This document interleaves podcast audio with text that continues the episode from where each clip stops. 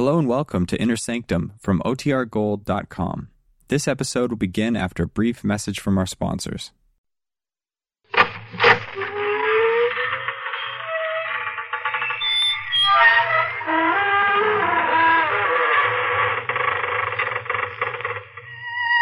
evening, friends of the creaking door.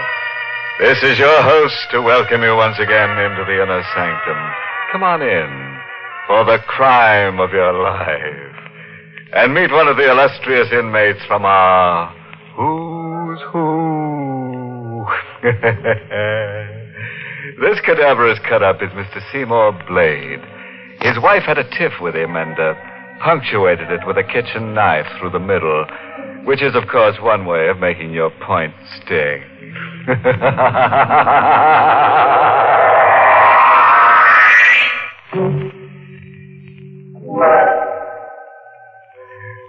right, then lend a fear now to some grim happenings and hear what kind of profits our star Boris Karloff in the role of Mark Devers reaped when he put up Death for Sale. The ashtray in the reception room is stuffed with half smoked cigarettes. The disheveled man waiting paces his caged animal steps this way and that. Each second his eyes dart to the door at the end of the room at the slightest sound. At last, the knob turns. The door swings wide open. Well, Doctor? Well, your wife is in pretty bad shape. Cora is my wife. Oh, I'm sorry. I thought. Forget it. Bad shape. But she's going to pull out of it. Right? Uh, Mr. Devers. She's not going to pull out of it? Well, it uh, it doesn't look as if she will. What? There's a chance, only a very small one, but still a chance. You're lying. She's going to pull out of it. She's got to. We're doing everything we can. Look, even even if she has to die, you could pull her out of it for an hour, couldn't you? Just an hour so that she could sign something. Mr. and It means everything to me, Doc. You could give her a shot or something, couldn't you? Good day, Mr. Devers. I'll give you five thousand. Good Ten thousand dollars, Doc, you fool, you don't understand. You've got to do this for me. You've got to, you've got to, you.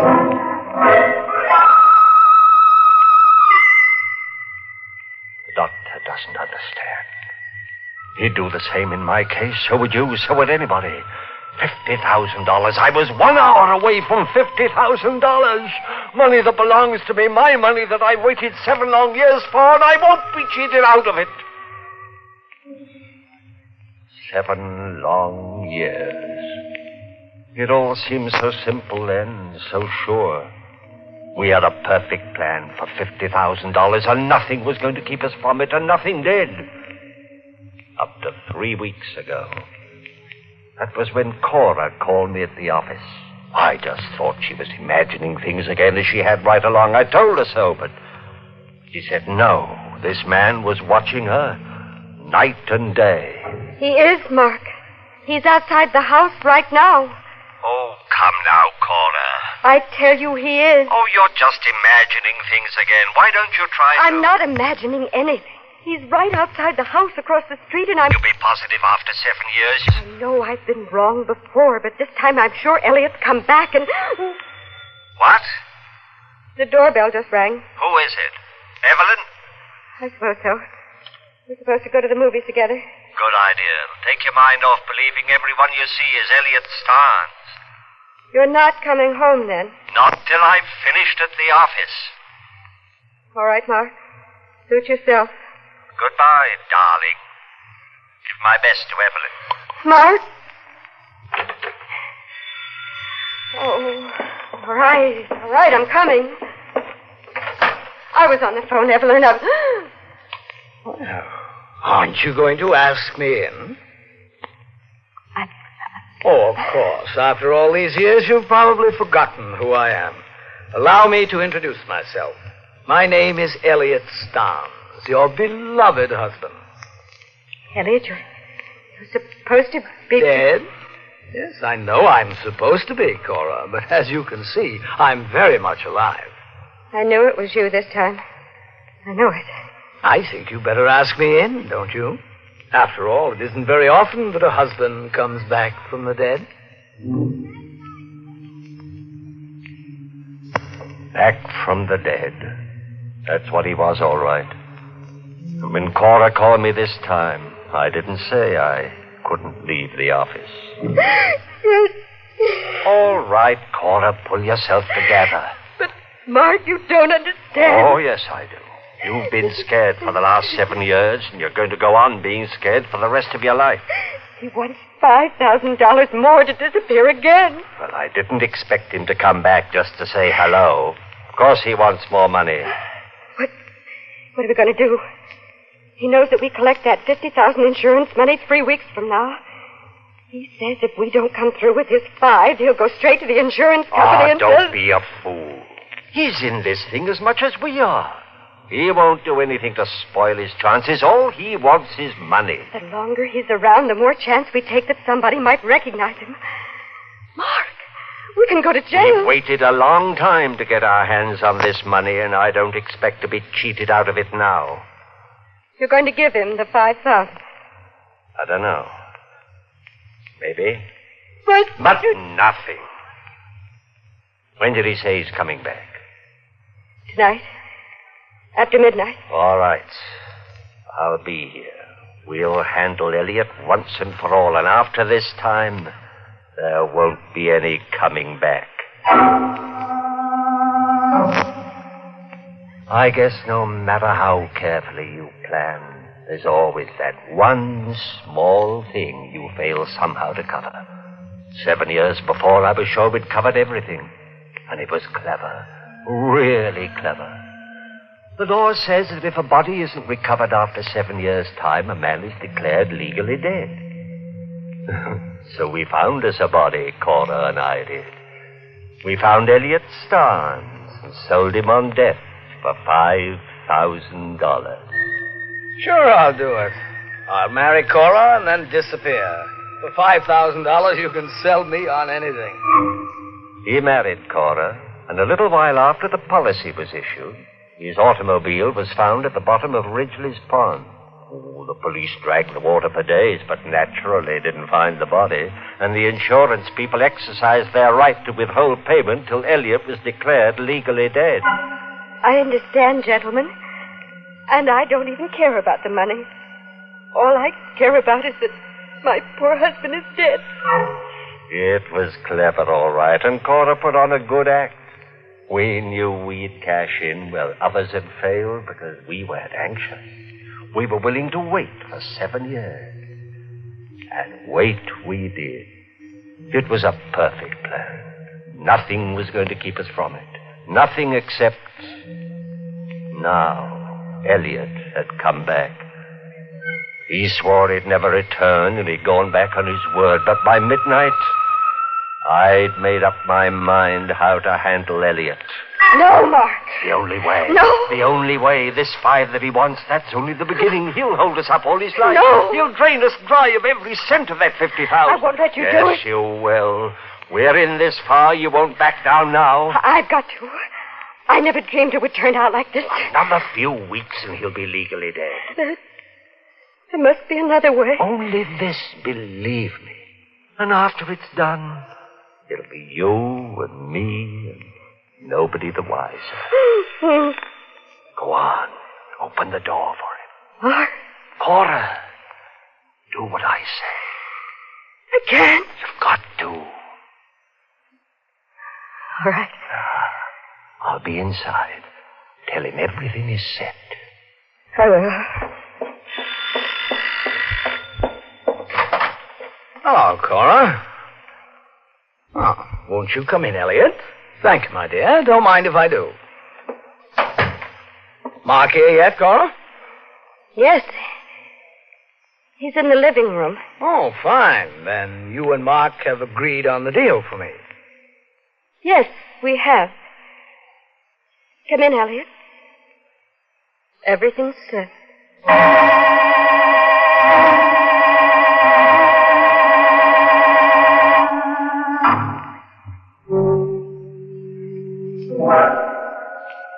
Mark is waiting for Elliot in the, uh, you'll pardon the expression, living room. Whatever happens to Elliot actually serves him right. After all, here in the sanctum, we don't go for live people walking around as if they were ghosts. It's enough to scare the death out of us. Poor Cora is so nervous. She just can't look a corpus delicti in the prima facie. Well, enough grave philosophy. Suppose we let our star, Boris Karloff, take up our stark story where we left off. Hmm? Everything was said.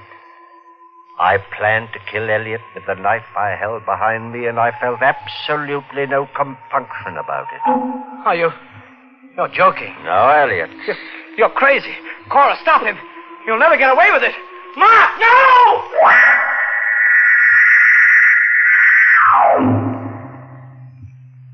I buried him in the back of the house. I say I did, because Cora wasn't much use to anyone that night or for several days afterwards. She got over it, as I knew she would.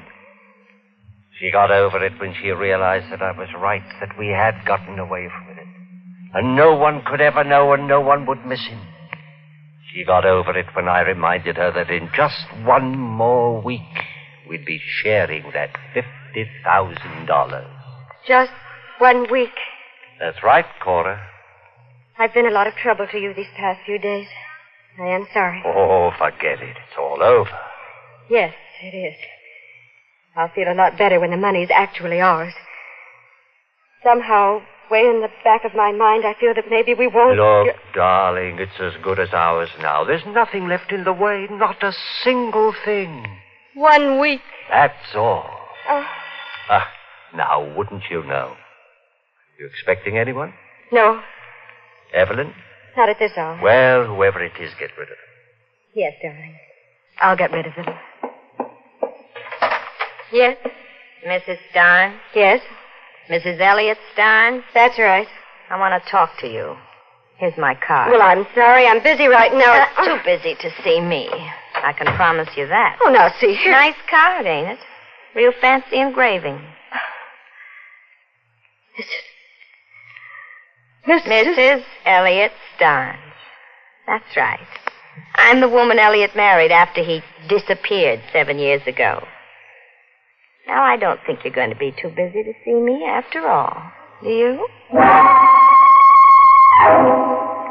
Maybe it's fate. Maybe it's all in the cards. You work hard. You think out a plan that's letter perfect.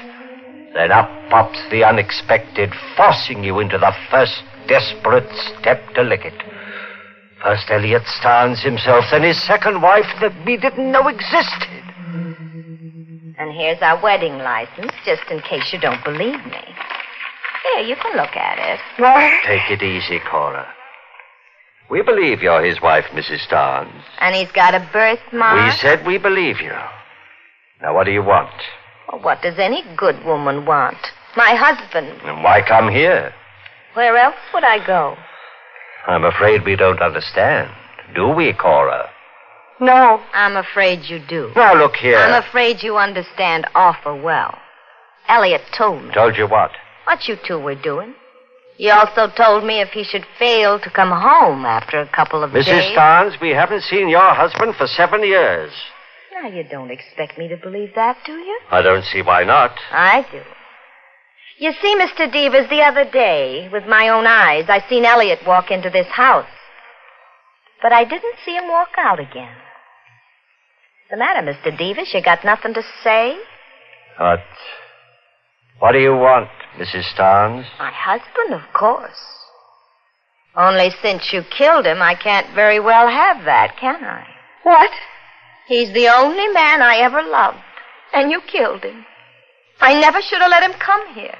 For days I begged him not to. Mrs. I made a mistake letting him come here. I know that now. But I want him back. I love him and I want Elliot back. Do you want your husband, Mrs. Starnes? Or a substantial sum of money? Huh? How much? How can you talk about money at a time like this? Five thousand? I loved my husband, Mr. Devers. Seventy-five hundred? Well, how much? Twenty-five thousand. What? In cash. Mark. Let me handle this, Cora. And if we refuse, Well, then I'll just naturally have to tell my story to the police. Cora. But you. Oh, let's drop all the small talk, Mr. Devers. I want 25000 and I want it fast. Now make up your mind. I'll make up my Now, mind. Mr. Devers, don't get rough. I'm not as dumb as my ex-husband. I've taken steps against anything happening to me. Uh, No, Mark. Better listen to her. You're not getting away with this. Then you don't get away with Elliot's murder. So help me. Before I- you put that hand on me, you better have your lady friend look out that window. What? There's a taxi across the street, Mark. My taxi. And the driver knows I'm in here. You'd have to kill him, too. Elliot's ever loving second wife is here to stay. And if you want to get her out of your life, the cost is going to be $25,000. By this time tomorrow night. After she left, I had some work to do on Cora. It won't be the same way, Mark. Not another murder. Said anything like that? Promise me. Not the same way. Sure, sure, promise. After all, if we can get away with 25,000, is that so bad? I'd rather settle for none of it. Huh? That money won't do us any good now. Why not? It just won't. Oh, you're all upset. You'll feel differently day after tomorrow when you sign those papers in the insurance office and they hand that fat check over to you. No, Mark. I'll never feel differently about it again. I knew I couldn't work Cora my way much longer. But it was just two more days. Two more days to get that 50,000. Just two things to settle in just two days. First, there was Mrs. Starnes. When she came to my apartment the next night, I handed the envelope over to her. It's all here? Oh, you can open the envelope and count it if you like. I don't have to, do I? And what if I cheated you? You wouldn't. I could always come back. You could always come back for more anyway. What do you think I am? Doesn't make any difference now what I think. Okay. No hard feelings. There are, but they won't bother me for long. Of course not. That money you're collecting will cure that. I'll be cured before then. That's your business. It's yours, too, now. I don't see how. Now, do you see? Put that knife down. I will. Into you. No. Don't. Please. That door's locked. You can't get out. Don't. You can have the money back. There isn't any money in that envelope. What? Just strips of newspaper. Where can I get $25,000? I don't care about the money. I do. I cared about it for seven years. Cared enough to murder once, and I can do it again.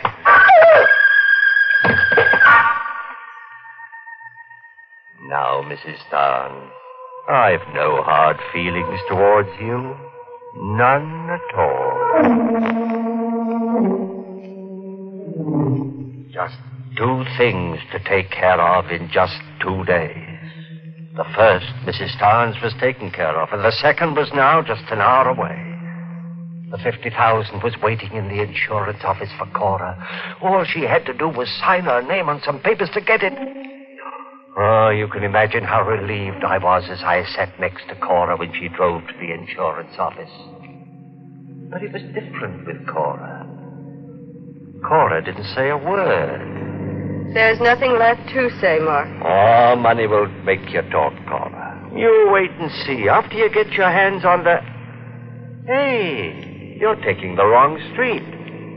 No, Mark. Sure you are. This is the way. It's the only way left for us, Mark. Huh? We're driving straight out of town. We're never coming back.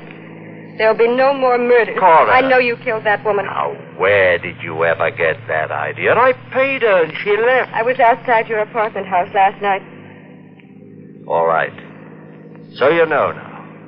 What did you expect? I couldn't let it all go down the drain, not after seven years? Turn the car around. No, You're going to sign those papers. I want that money. it's too late, Mark. Like fun it is. Let go. You're turning this car around. Mark, the wheel, let go.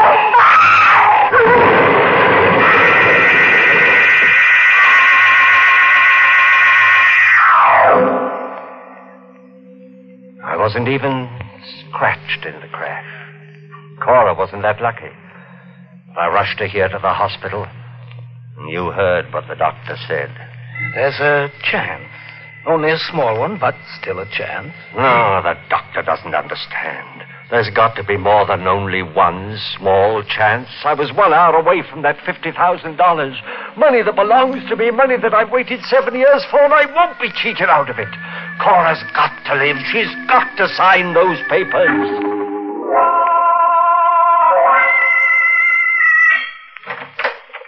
Well, Doctor? There's uh, someone waiting for you down the corridor, Mr. Devers. What about Cora? There's still a chance, isn't there? No chance at all anymore. You're lying. The gentleman is waiting. You're lying. She's not dead. She can't be. The gentleman is from the police. She asked me to call. It's a lie. She's not dead. Mr. Devers, try to understand. She is. No! It's not true, and I won't listen to you. She's got to sign those papers. You've only got to keep her alive another hour. You're a doctor. You can do that. Mr. Devers, Seven years. Don't you understand? Oh, I can't let seven years go down the drain. Seven years. It can't turn out that way. No. She's not dead.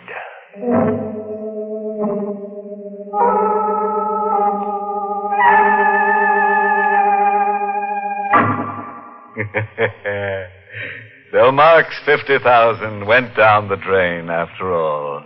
And Mark went down the hatch of a scaffold. You know, I can't feel sorry for Mrs. Starnes. She should have known that a rolling widow gathers only mausoleums. yes, sir, when you use a dead husband for blackmail, you're bound to end up face down. Oh, a footnote. When you're dealing with life insurance, remember, honesty is the best policy. Well, friends, it's time once again to close that creaking door. Until next week at this same time, when we'll be back with a little hunk of horror. You'll be sure to listen, won't you? Until next week, then. Good night. Pleasant dreams. Mm.